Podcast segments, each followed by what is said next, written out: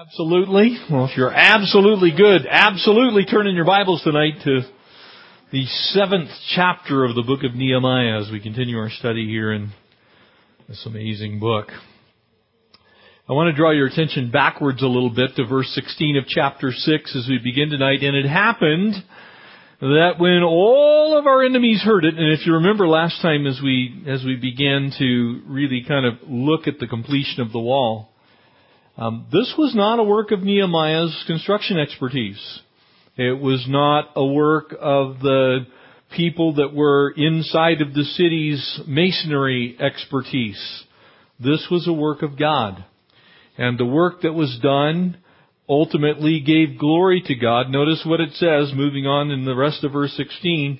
And when our enemies heard of it and all of the nations around us saw these things, saw what things? They saw the wall go up.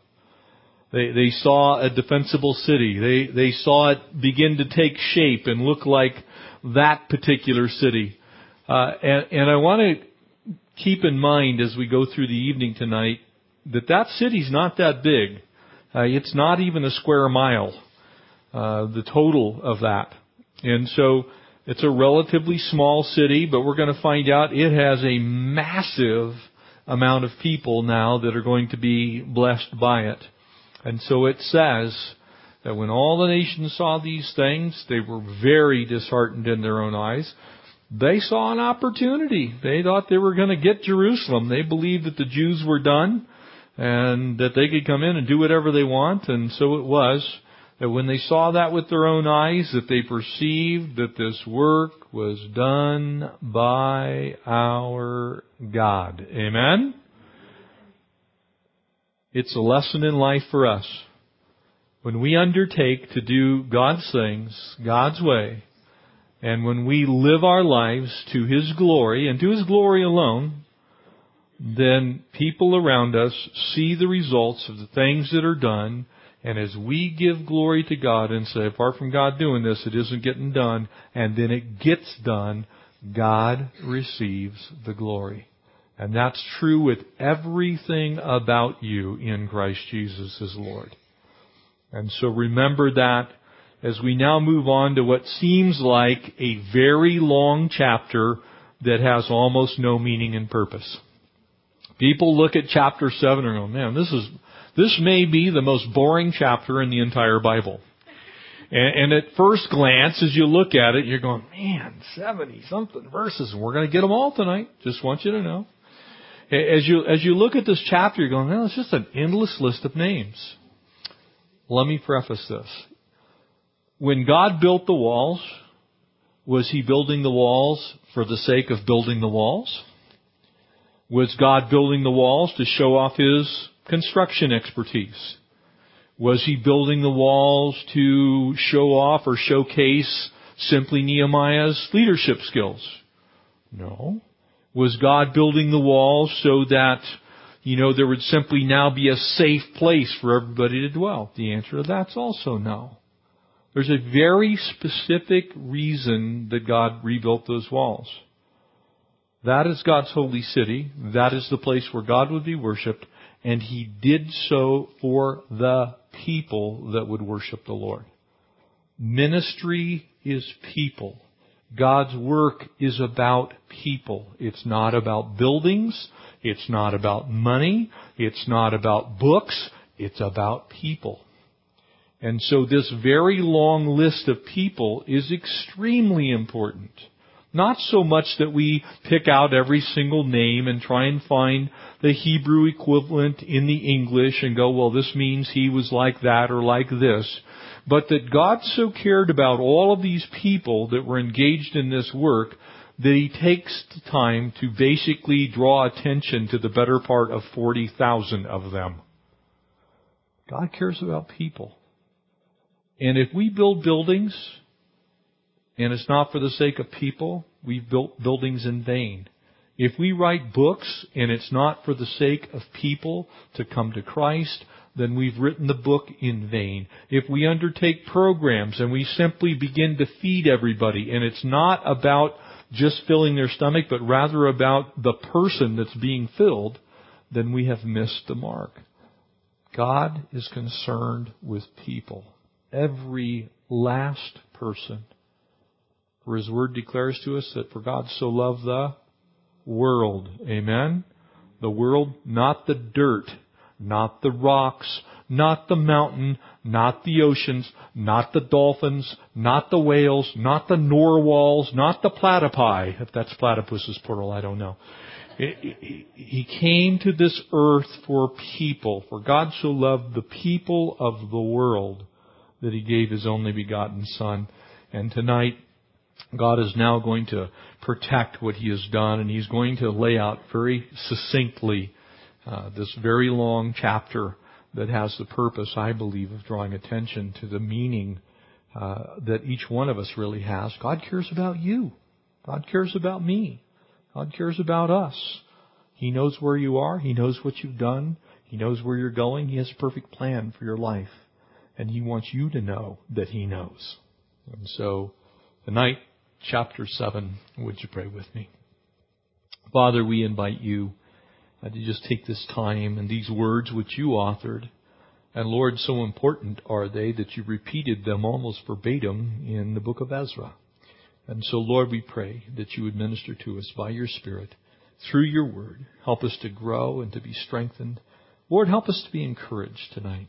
We pray in Jesus' name. Amen. Verse 1, and it says, after the wall is finished, so it's very clear the context of the last chapter. And I had set the doors and the gates. The gatekeepers, the singers, the Levites were appointed. And so the walls are now completed. And, and really there's a spiritual principle here. As we have already seen, it, it's one thing to pray, and that needs to be the first thing that we do. But once we've prayed, we need to get busy. Amen? But we don't just work for the sake of working. We're not just engaged in things because God wants to keep us busy. There's a point to that work. And so when we, we think of the biblical principle we're actually going to get to as we study the book of Ephesians there in chapter 6, it says, having therefore done all to stand, stand. And so Nehemiah has now done all to stand. He, he's taken this stance for the Lord, because of the Lord, because of his kingdom, because of the things the Jewish people represented to the world. And so they're doing that. They did the hard thing. Having done all to stand, as Ephesians 6 says there in the 13th verse, means that we're willing to work hard. We're willing to give it our all. We're willing to invest our time and our talent and our treasure, everything that we are, to the purpose for which God has us on this earth. One could have looked at this construction project when Nehemiah got there and said, this is crazy. Let's just all go home because this is dumb. Here's this city sitting on a hill. Here, here's this, this place that if you really looked at it, you go, I don't even know that that's such a great place to live. It sits between two valleys, between the Kidron Valley and between the Hinnom Valley. And, and is, there's a couple of little tiny creeks that kind of work their way through there. It, it's not particularly beautiful. It wasn't a giant forest. It wasn't some place that you would look at it and, you know, it's not like you drive up to Lake Tahoe and go, man, I want to live here. They, they would have gotten to Jerusalem and kind of scratched their heads a little bit going, that's the holy city of God? And I think God did that for a purpose. Because when Abraham came to Mount Moriah to sacrifice Isaac, when the Lord died on Calvary's cross some 500 years after this, it wasn't some building like you see today, like the Church of the Holy Sepulchre. It wasn't the, the, the city that you, you look at today and you go, wow, this is really an amazing sight. It was just about like when Jesus came in, a, a lowly place that was kind of off the beaten path. It was at the crossroads. There was some traveling that could be done from place to place, but it was rather nondescript. And so God draws attention to himself by taking attention away from everything else. That's why sometimes I think church can be misleading. Because sometimes church is just about church. And if you've done much traveling, if you if you've seen especially some of the cathedrals in Europe and you look at them, it's just like you could sit there and just be enamored with the building. There doesn't have to be a thing that happens with regard to God's Spirit in that place doing any kind of work, and you just kind of sit around and go, "Wow, this is really amazing." God's not willing that he would share his glory with anyone or anything. And so this is kind of a plain Jane place. But they had done what God had asked them to do. And now what God really wants to protect is the people that are going to be there. And I want to give you, as we go through this, a little bit of history. And the first thing that we see Nehemiah do is the first thing every good leader needs to do. Verse 2, it says, And I gave the responsibility of governing Jerusalem to my brother Hanani. And along with Hananiah, the commander of the fortress, he was two things. Notice the qualifications. Doesn't say anything about a PhD. Doesn't say anything about, you know, all of the degrees that he has of any kind doesn't say that he was a superior government official with lots of experience. It says two things about these two men. And they are the same two things that are important today if someone wants to really be used of the Lord.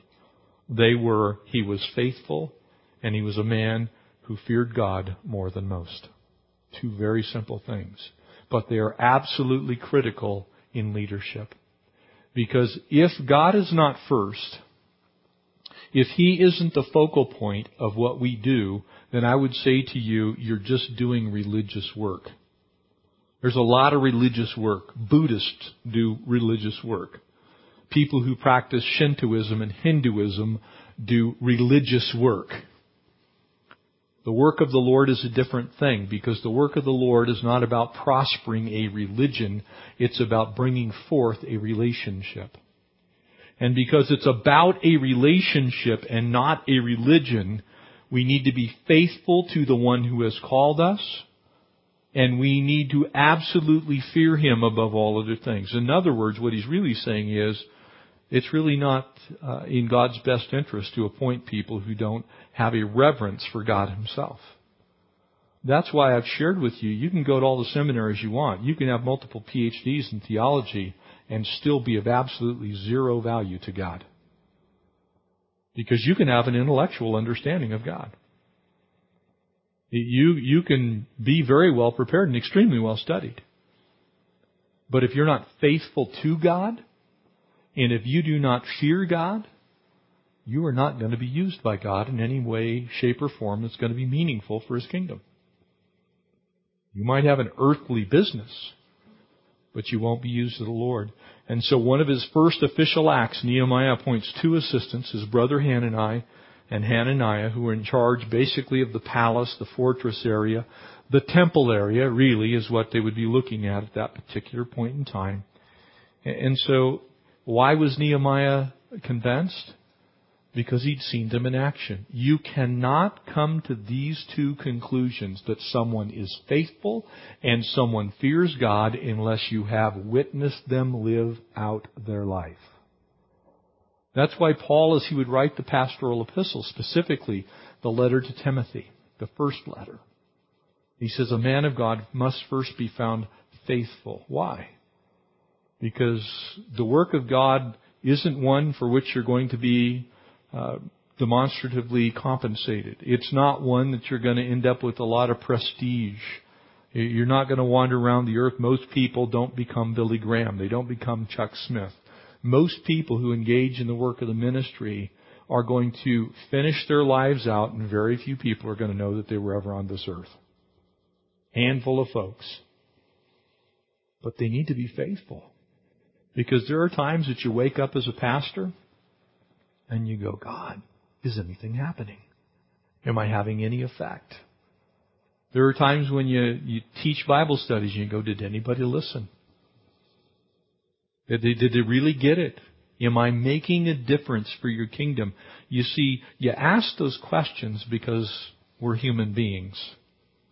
And you look at things like empty seats. And, and you wonder, you know, God, you know, it was more full last week.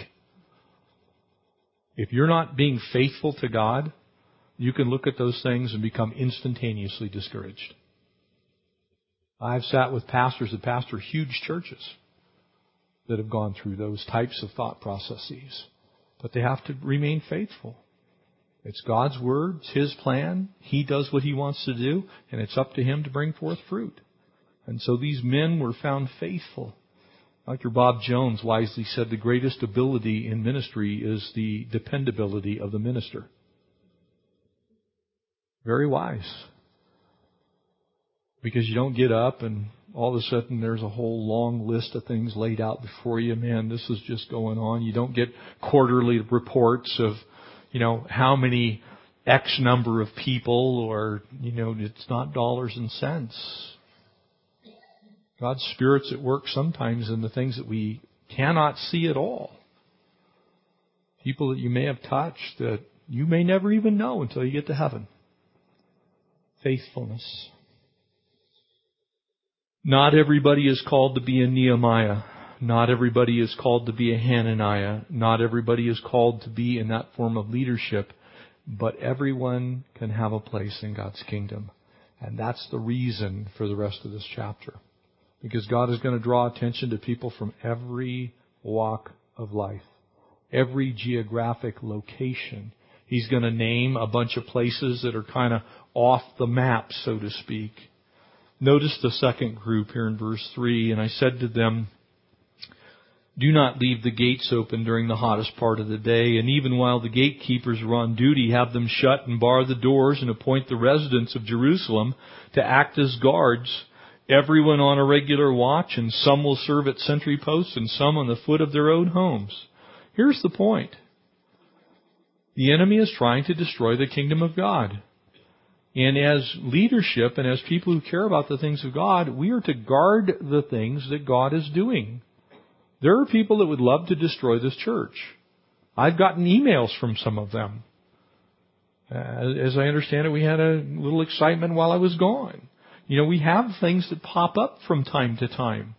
Things that come to where the enemy would love to destroy and to kill and to maim and to completely take down the work that has already been done. And so there's some wisdom in appointing people to this position that's called here a gatekeeper. And I think that one of the most ap- applicable positions that we can look at in our day and time are deacons and elders in a church. There are those who are watching over the flock of God who are saying, you know what? No wolf is getting into this sheepfold. Nobody's coming through the door unnoticed. We're going to guard. People every once in a while, you know, they'll, they'll give me a phone call and go, you know, I, uh, one of your elders has given me the once over. Under my breath, I say, Praise God. And then I have to explain why in a very kind way. You know, if we don't know you, if you just show up and all of a sudden you're wandering around chasing after some of the girls in here and you're a guy, uh, we're going to follow you like a hawk. And uh, if we find you're up to no good, we're going to give you the left boot of fellowship out the door. Uh, if you come in and you, you think that you can come after the children in this church, we have gatekeepers, and when they find you, they will make sure that you know that there are gatekeepers here. We're guarding the things that God's doing. We have God's precious lambs. We have His things. We've been entrusted with His resources. The most precious of which is His people. And so gatekeepers were assigned.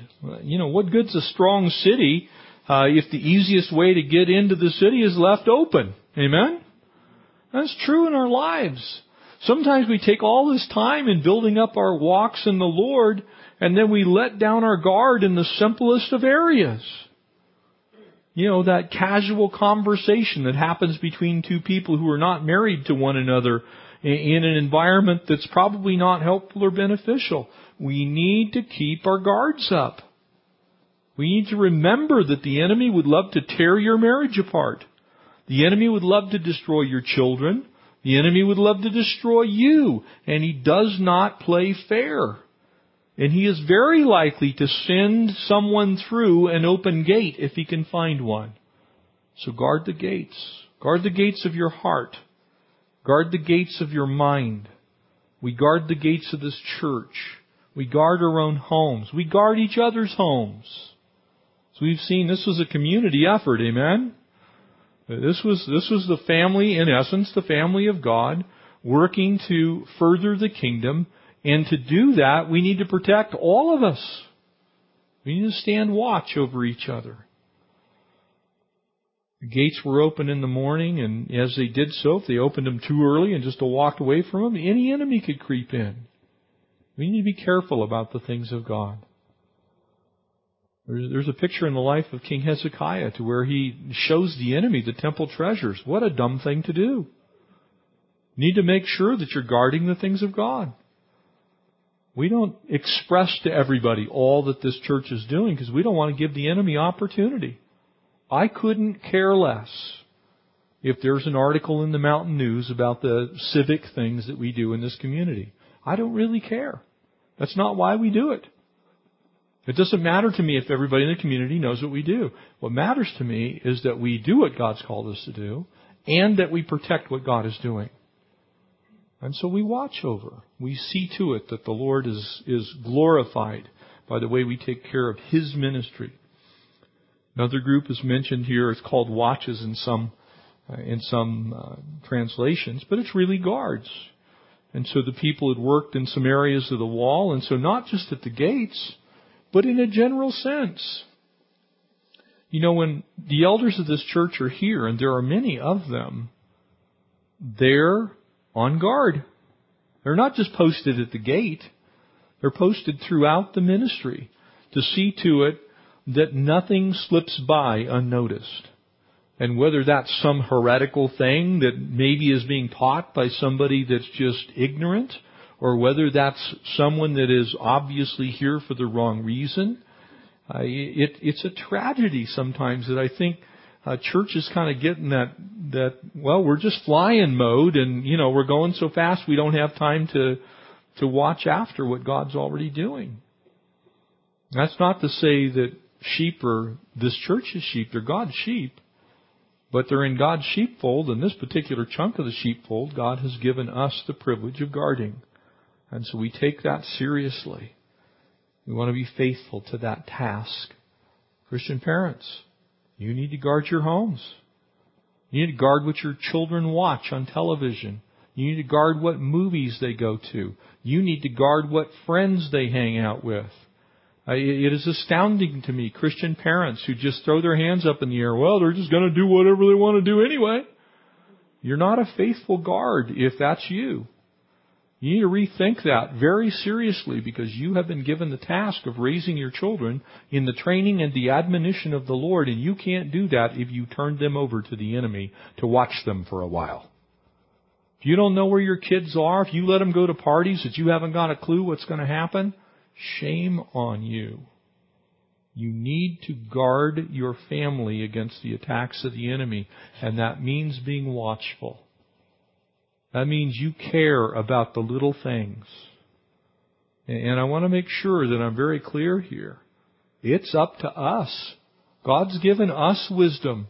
God's given us knowledge and understanding. And you ought not be turning it over to the school district to raise your kids in how they ought to view human sexuality. You ought not to be leaning on that person who watches them because you're at work to determine where their morals and their scruples come from. That is our job as the body of Christ, as the church, and very specifically as parents. We need to be on guard.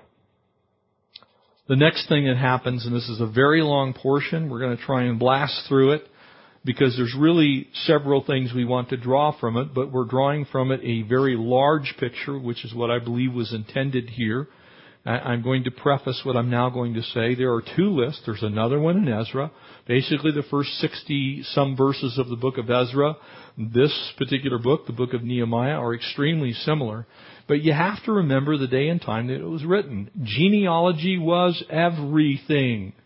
If you couldn't prove who you were and where you came from, if it was unknown, you were an outcast.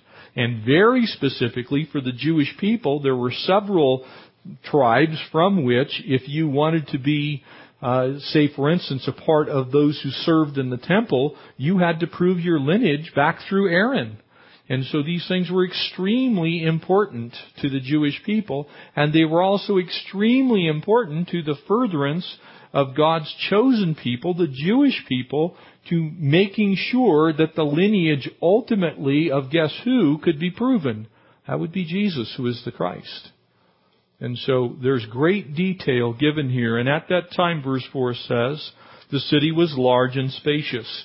Now, given the surrounding territory, that would have been a large and spacious city. To give you an idea, the Temple Mount is about 27.6 acres. An acre is 205 roughly feet square. So it's not a huge city. It's a relatively tiny city, but for 2,500 years ago, big place. Big deal. It was large and spacious, but the population was small and none of the houses had been rebuilt. So here's what you need to know. Basically, that was a walled compound with pretty much nobody in it yet. There was a very small group of people that had come back. It's been estimated perhaps just a few thousand uh, completed this task. And now God built the city for the purpose of bringing together His people. The temple had already been rebuilt under Zerubbabel, so the temple's there. Nothing like what we would come to know as Herod's temple. This was a much more crude structure, existed on the Temple Mount.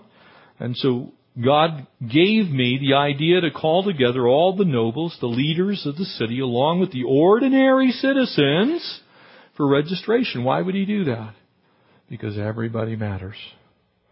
In God's kingdom, everybody matters. I don't care who you are tonight. I don't care where you came from. Don't care what sin you may have been engaged in. Don't care where your life has taken you. You matter to God.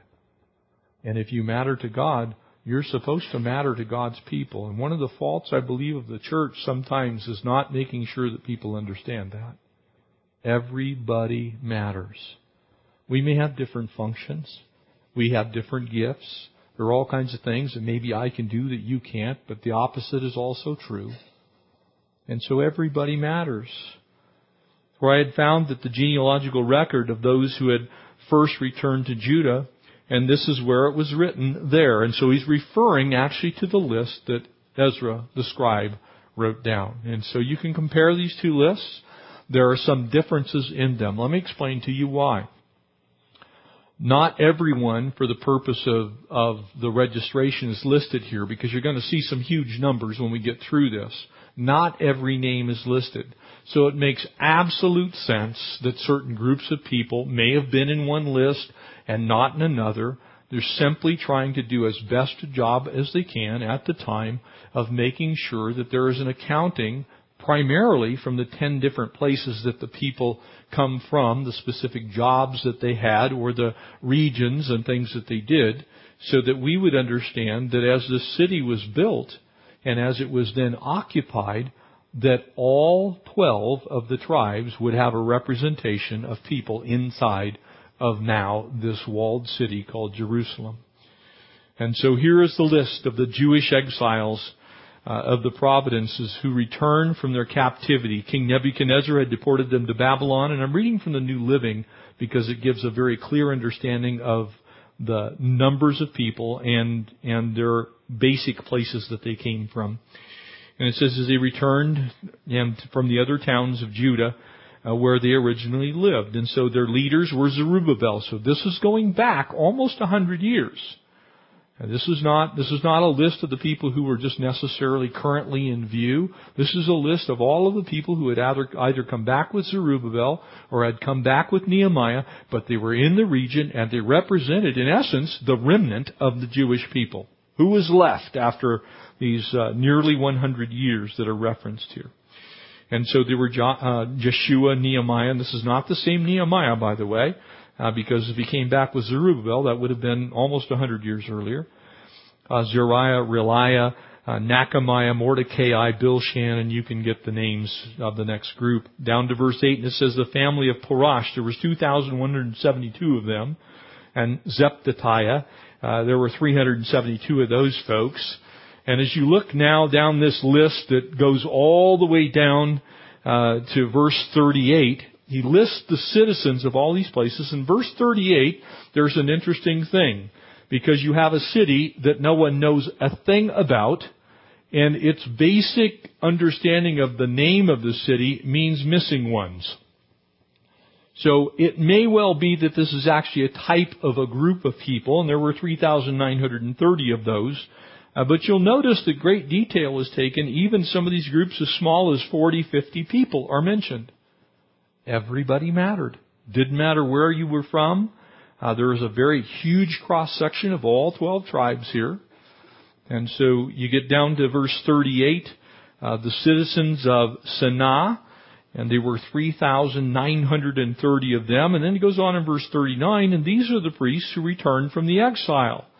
Uh, the family of Jedediah, through the line of Jeshua, 973. From the family of Immer, uh, 1,052 of those, and so on and so forth, uh, all the way down to verse 44, including the singers of the family of Asaph. And so you have the priests, you have the singers in the temple. Great detail is taken here to make sure that everybody understands that what the Jewish people were before they went into captivity in Babylon, they now have represented every single one of those groups, including the Levitical order, including the, those of the family of Asaph, who would have been uh, the worship team, if you will, uh, of the Jewish people. And so the gatekeepers of the family of Shallum, Ater, uh, Talmon, Akub, Attiah, and, and Shobai. There was 138 of those. It's interesting. That's a small group. And the reason being, these were the people that actually stuck around the longest. They were the last to leave. When they were taken into captivity, these were kind of the holdouts. And so it's showing that as you dedicate your life to the Lord, and as you do God's things, God's way, even if there's not very many of you left, God still has His eye on you. And he goes on to the descendants following the temple servants who returned from exile, and, and he lists a huge number of them. The descendants of the servants of King Solomon who returned from the exile. So you can see that there are categories of people that are each named in succession. All of the temple servants in verse 60 and the descendants of Solomon's servants numbered 392. And so it's interesting because it's estimated at the time that this, this, this book was actually compiled, which was a couple of hundred years after the events themselves, uh, that by that time the Jewish people still only numbered about a hundred thousand or so. So this represents roughly the, the population of those who could trace their lineage back to the, to the original 12 tribes. And so this is a very elite group that God has painstakingly preserved. And it's interesting in the book of, of Isaiah that in fact one of Isaiah's son, uh, Malher Shabaz, uh, was actually, his name actually means a remnant remains or a remnant returns. And so even in, in the children of Isaiah, there was kind of this picture that even though it looked really bad and the people had been really disobedient, that God still had his hand on them and one day he would restore them. And so by the time we get to the New Testament times, and Paul, as he writes the, the letter to the Roman church, and he finally says that one day all Israel will be saved, uh, there was a point in time in history when it didn't look like there was going to be an Israel. Think about who these people are. Before the Babylonians were the Assyrians in roughly 732 BC. So some 150 years before the Babylonians, the Assyrians came and they wiped out literally 10 of the 12 tribes. They took some of them captive, but enough of them escaped that by the time we get back to this place, which is now uh, nearly 350 years later, there were a few of each tribe that managed to survive, whose lineages can be traced back, uh, so that you still have a united uh, children of Israel and all of the tribes represented. Why is that important? Because if you know your Bible pretty well, the book of Revelation says in the very last days that there's going to be how many? There's going to be some of every tribe, amen? They're going to be evangelists during the tribulation. Well, they have, they have to be able to, to say that I'm rightly of the tribe of Levi, or I'm the tribe of Benjamin, or I'm the tribe of Dan in order to do that. And so if they could not, by these lists, maintain their lineage all the way until the time of Christ and then pushing forward into our day and time, then God's word would be proven to be untrue. And so these lists are important.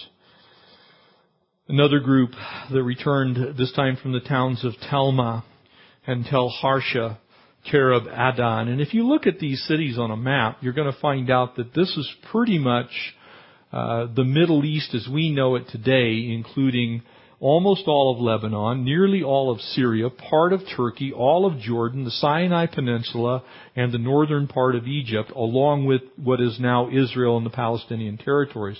So this represented a very, very large area, but given that large area, it's an extremely small group of people. To give you an idea, the population of Jerusalem today is about 800,000. The population of Tel Aviv is a little over 2 million. So, so to come up with 40 something thousand people, uh, and put them into this one area, this would have been a very densely populated place in the middle of nowhere with nothing but little tiny villages all around it. And so this group was descended of the families of Delaiah and Tobiah and Nekoda. Uh, they were 642 people. Three families of priests, Hobaiah, Hakkoz, and Barzillai. Uh, these guys also returned, and, and it says that Barzillai had married a woman who had descended from Barzillai of Gilead and had taken her family name. So they took great care to name some of these very obscure places to make sure that in, we get to our day and time, we could go, okay, well, let's trace these people back. Where did they come from? Where did they go to? And they searched their names from the genealogical records, but were not found. Notice this, this is how important it was. So they were disqualified from serving as priests. They took it very seriously that you could prove your lineage. If Jesus Christ is not of the tribe of Judah, then he cannot be the lion of the tribe of Judah. Amen? So he has to be of the kingly line of Judah. And, and so these genealogies are, are perhaps as important uh, as anything else that gives us detail about the Old Testament times. And the governor, verse 65 says, told them not to eat of the priest's uh, share of the food or from the sacrifices until a priest could consult with the Lord about the matter by using the Urim and the Thummim. In other words, they would take a couple of dyes, one black, one white, they would throw them together, and if they got the, the right numbers, uh, then they would be able to tell whether it's true true or false. And so verse 66, it says, and so the total of 42,360 people returned to Judah. Now remember what Judah is. Judah is not just a tribe, it's collectively what the southern kingdom was known. The northern kingdom was known as Israel. Ten tribes resided there in the northern kingdom. And in the southern kingdom, two tribes, and you know which ones they are. They were the tribe of Judah and the tribe of Levi because they served in the temple. And so you have uh, now that they had returned to Judah, a geographic location, not just the children of, and in addition to the 7,337 servants, uh, the 245 singers, both men and women, they took along with them uh, 376 horses, 245 mules, uh, 435 camels, and 6,720 donkeys. That's a whole lot of beasts when you look at the size of that city. I mean, you are literally talking something that's less than a mile long. So it's a tiny, tiny, tiny area. All these people, their animals, more than likely were outside of the walls of the city most of the time, at least during the day. And so as you look at these things, uh, interestingly enough, when you go back through the archaeological record of the diggings that were done in David's city, the city of Zion, which is the part that is south of the Temple Mount, that's down here called Ophel, the Valley Gate, the Water Gate, the Dung Gate, and the Fountain Gate, in that area, uh, in that area, of these names that are named by name here, 83 of them have been found in various pieces of artifacts that have been found in David's city. That is a huge amount of archaeological evidence. Uh, if you were to go back through any type of civilization and someone was named by name and you actually found their name, even finding one of them would be gigantic. To find 80 of them is absolutely unbelievable with regard to what history says. And interestingly enough, all found within the confines of the wall that's assigned to and dated to the time of Jeremiah to Nehemiah. So there's a very small window of archaeological time in which all of these names have been found. They've been found on bulla, that's those little clay blobs that are put on letters or stamped to approve things, or uh, at times they would mark a sack that happened to be yours that maybe had grain in it, those types of things, on pottery and on stone inscriptions. And so of these names, this is a monumental piece of archaeological evidence that provides really a living link back to the history of the Jewish people. So extremely important for validating your Bible. Just like our modern cities, uh, this modern city was rather a melting pot. And so in this case, it was a melting pot for the entire nation of Israel.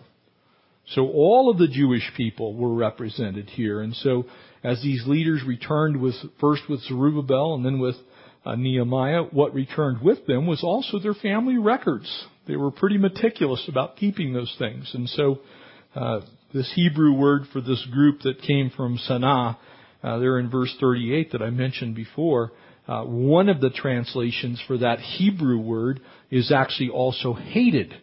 And so, these were kind of the outcast. It's interesting to me that they took the time to mention a group of people that were actually hated. Now we don't really know why that may be appropriate to them, but in looking at some of the names, uh, it does appear that they were of the lower classes. It does appear that they came from groups of people that when you would trace their history back, it's kind of like now we kind of wish you'd have forgotten about that particular group. But God doesn't forget about that particular group. And I draw your attention to it this way. You know, sometimes we're prone as human beings to say, you know, God can't ever use me. You know, I mean, I come from this background or that background or, you know, I wasted a lot of my time or a lot of my life or I engaged in this behavior or that behavior and I did these things before I came to Christ and I am so tarnished. I, I'm so worked over by the world that I just don't matter to God. God looks at me and He just doesn't care. I love the fact that this group is mentioned because God took time to remember even those who the world hated. Who the world looked at and said, they don't matter. They come from places that we wish would just fall off the face of the earth. You know, we can liken it in our day and time to maybe you, you you've been down on Tippecanoe and you're you're going to Costco to give away five hundred dollars for a couple of carts of groceries or and you and you pull on to Tippecanoe and they're in the median are those they're the same guys. They're the same ladies. You you see them all over town. You see them up by Walmart Walmart one day and they're down on by Costco the next and you maybe bump into them over at the car wash or you know trying to get your windows cleaned before you go wash your car or whatever. They're they're people that the world looks at and says worthless don't care can I remind you God definitely cares and if God cares, so should we. There's no such thing as throwaway people. Not of any shape, not any size, not any color, not any geographic region. You know, sometimes we're guilty, sometimes I'm guilty of making it seem like, you know, the maybe the Arab countries God is, you know, not concerned about. Man, he's concerned about every last Persian person. He cares about the Taliban. He, he absolutely cares about, he cared about the Nazis. He, he cares about everybody, everywhere. And of course, he doesn't want us to continue in those behaviors that are destructive or damaging to us or anyone else. But he cares about everybody. And when I look at these passages, I'm thankful for that. Because there are times I could look at my own life and go, God, I, I don't even know how I got here. This has got to be a miracle from you. I don't deserve to be where I am, doing what I'm doing. And so, some of these folks, as you remember, couldn't prove their genealogies. That was a real bad thing at the time. The total number of this congregation, if you combine the two lists, uh, there in Ezra and here in Nehemiah, is well over 42,000 people. Now think about it. They all move into this new city. It instantaneously becomes a thriving metropolis, in essence. It's got some problems though. When they had returned, they really returned to nothing. The Babylonians kind of had a scorched earth policy. The Persians weren't a whole lot better, and the Assyrians before both of them were even worse. And so they were building this from the ground up. And I love the fact that there's every kind of gift known to man mentioned in this group of people. You had the, the tent makers, you had the singers, you had those who were into banking. You had those who were the Levites. You had the temple servants. You had all kinds of different people, all with different gifts, all going to one place to function in essence in a way that was pleasing to God. And it pretty much describes the way the church is supposed to function. Amen? That, that we, oh, we, we don't look at the outside. We don't look at the vessels. We don't say, well, you're from this city or you're from that city or you're this color or you have that accent or you do this or you do that. And these guys are important, but you're not. This is a body of Christ picture here. That there's this tremendous unity that happens within tremendous diversity. And it's important that we see that. And so when you look at this chapter, sometimes it's easy to just kind of skip over it. And, and I skipped over the names, not because they're not important or that I can't read them, but for the sake of time. Uh, you can go back through and do your own study on the individual names if you want. I felt like the Lord tonight for us would just simply have us acknowledge what's happening here, and that is the Lord had a very huge plan to bless people through this building project that's now complete. He wanted to glorify His name. He wanted people strong in Him. And so He gave them a place to do it, and He brought the gifts in the people to accomplish that these kind of pioneers of faith, if you will, that have now come back. They're a picture for us too, because there are really two groups of people. There are people who are inside the city and people who are outside the city. There are people who are named as in, and there are people who are not named, which are out. It's pretty much the same choices we have today, amen? You're either in or out. You either receive and believe, or you deny and die. And that's the deal. You got two places. You can, you can be destined for heaven, you can be destined for hell. The choice is yours. In this case, by coming to God's holy city, by returning in faith, because there, it wasn't like there was farmland around here. If, if you look at Jerusalem today, you're going to see it's pretty much a pile of rocks. I mean, grass doesn't grow unless you bring in topsoil. When you think of the Garden of Gethsemane, uh, most of you have gardens that are much richer in your yard if you have a couple of trees. I mean, it's just there's a few olive trees and that's it. So this wasn't some wonderfully glorious place. They had to come by faith to this city which was constructed by God, which was for the purpose of glorifying God and worshiping God, and they came without knowing what the net result would be pretty much describes your experience of walking by faith in Christ Jesus. We don't know exactly all of the component parts. We just have to come and we have to be in Him. So it's a picture of salvation, just like the ark was a picture of salvation. Noah's telling everybody, hey, it's going to get bad. It's not going to be good. You need to be in because if you're out, it's bad. Same thing here. Pick up now in verse 70 with me. And some of the family leaders gave gifts to the work. Now I want you to notice something. I can tell you how I know when people are actually engaged in what they declare with their lips. They hold nothing back. Sometimes people ask me, you know, well, you know, with, with this whole thing of giving or tithing or whatever you want to call it, you know, I, I really don't see any place in the New Testament that, that we have to do that. If that's your attitude, then you don't get it. Because you're right, you don't have to give. God doesn't need your money. But if you love the Lord, then you are going to give to the things that God's doing. And Jesus told us why. He said, where your treasure is, there your heart will be also. And so you cannot be so disassociated from the things of God that you don't care about it getting done so much so that you don't support it. So in a sense, what God is saying here, I'm going to give you one very difficult way to show exactly how committed you are to these things. And that is you are going to give to the work that's going to be done. Some of these folks came back, you're going to see very, very wealthy from Babylon. Some of the leaders came back with an awful lot of money. Was it theirs or was it God's? My Bible says that everything on this planet belongs to the Lord. If it's in my bank account, it still belongs to the Lord. If it's the car that I drive, it's still the Lord's car. My house is God's house. Everything we have belongs to the Lord. And so the question is, when you get to these places in the Lord to where God is doing a work, you can tell the people who are actually desirous to see it accomplished because they give to that end faithfully.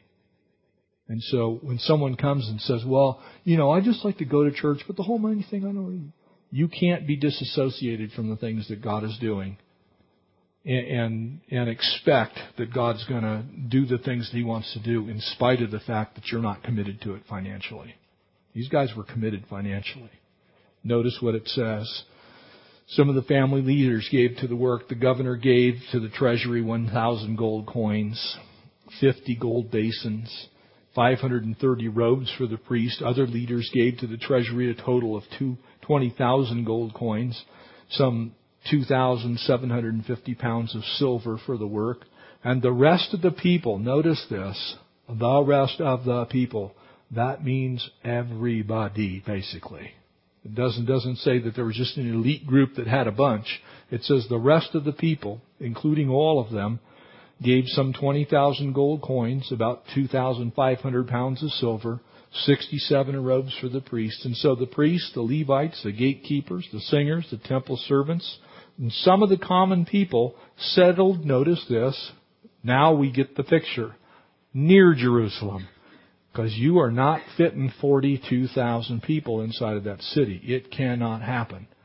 And so they gave to the work of the Lord, which would have been in the temple in that area, because that was why this was done for the Lord. And then they settled in around the, the city itself. The rest of the people returned to their own towns and throughout Israel. So they came to the work. It doesn't say that all 42,000 of them stayed in the one place.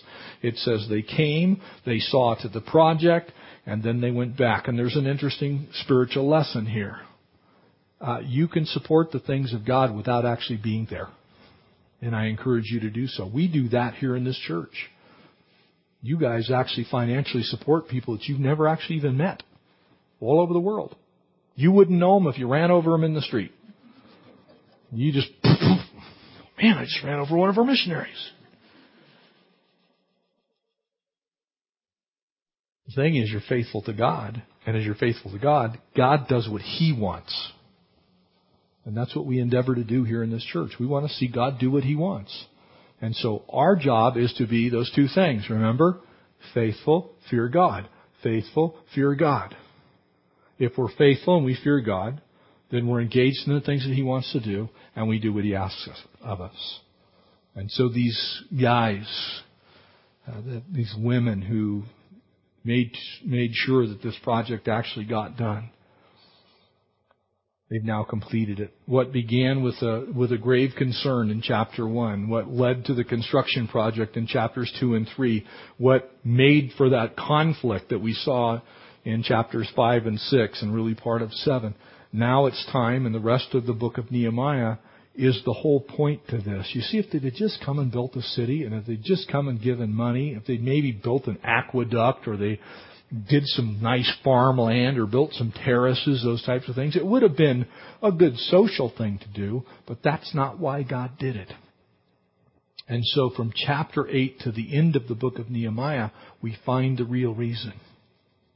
And that's to consecrate the people unto the Lord.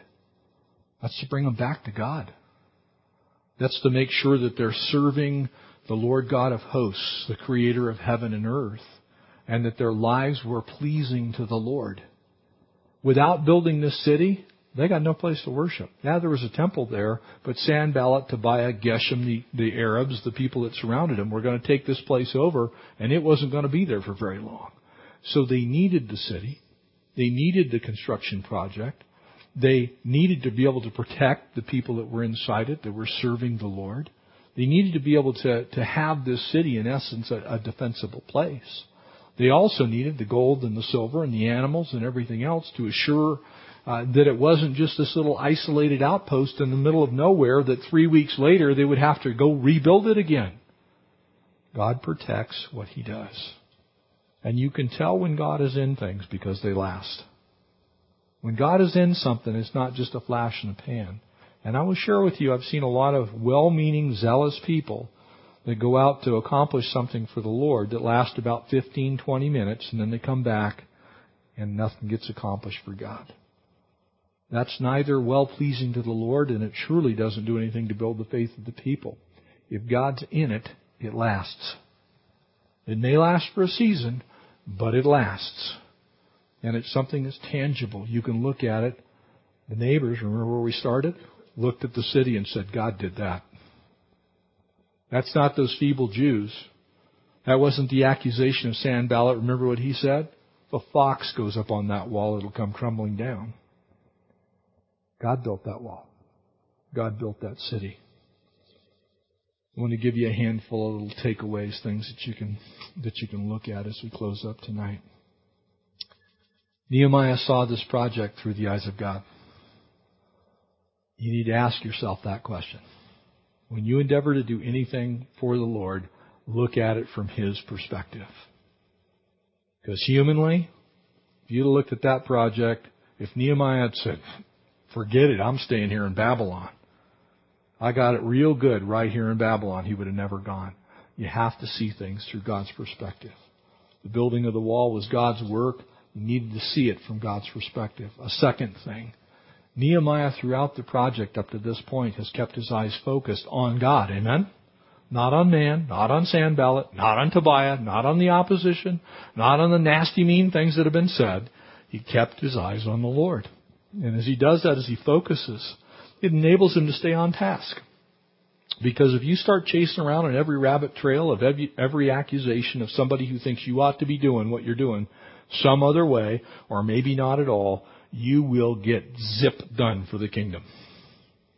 If I even had to respond to every single not so nice letter, every accusational thing, if I had to chase down every person that somebody came to me and said, did you know what they said about you? I would spend all of my time trying to chase down all the things of the people who said something about me or my family or this church and I wouldn't get a thing done for the kingdom. A third thing, uh, Nehemiah heavily relied upon not just facts, but discernment from the Lord. You see, the facts actually said, this is dumb, this is stupid, don't do it. That's what the facts said. But the discernment that God gave Nehemiah said, by me, through me, the Lord God, you can do all things through Christ who strengthens you. You see, his discernment was, the voice inside of him that was the Holy Spirit speaking to him said, no problem, you can do it. Keep steady on. You, you, you see, those who seek to, to, defeat the kingdom of God often come in sheepskins.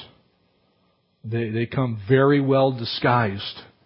They don't look like the enemies of God, and they come with things just like Tobiah, with an open letter. And he's like, wow, man, you know, if you go out and do this, I mean, the whole world's going to come against you. He needed discernment to defeat that. A fourth thing. Nehemiah's ultimate decisions were not based on public opinion and political correctness.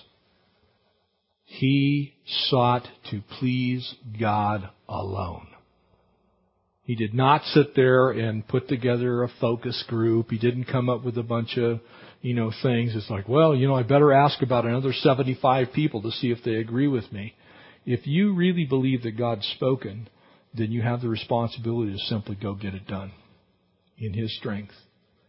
And you don't have to ask a whole bunch of people whether it's going to be okay or not. If you've heard from the Lord, you need to go do what God's told, told you to do. And so he was seeking God's will with all of his heart, and he got God's voice on it. A fifth thing. Nehemiah was tough. He stood his ground. He fought hard. He didn't let the fact that there was opposition sway him in any way, shape, or form. He just simply said, why should I come down off the wall and come talk to you? I'm not going to the plains of Ono and, you know, hang out with you guys. I got work to do. He was tough. He was decisive. A sixth thing. Nehemiah gave glory to the Lord. Nehemiah didn't stand up on the wall and go, Look what I did. Isn't this wall awesome? The most beautiful fortified city in the entire Middle East, and I'm on top of it. Without me, they'd have never gotten it done. Yeah, feeling pretty good. He gave glory to God. And let us always give glory to God. This church wouldn't exist without the Lord. The only reason we're here is because of God. The only reason we continue to be here is because of God.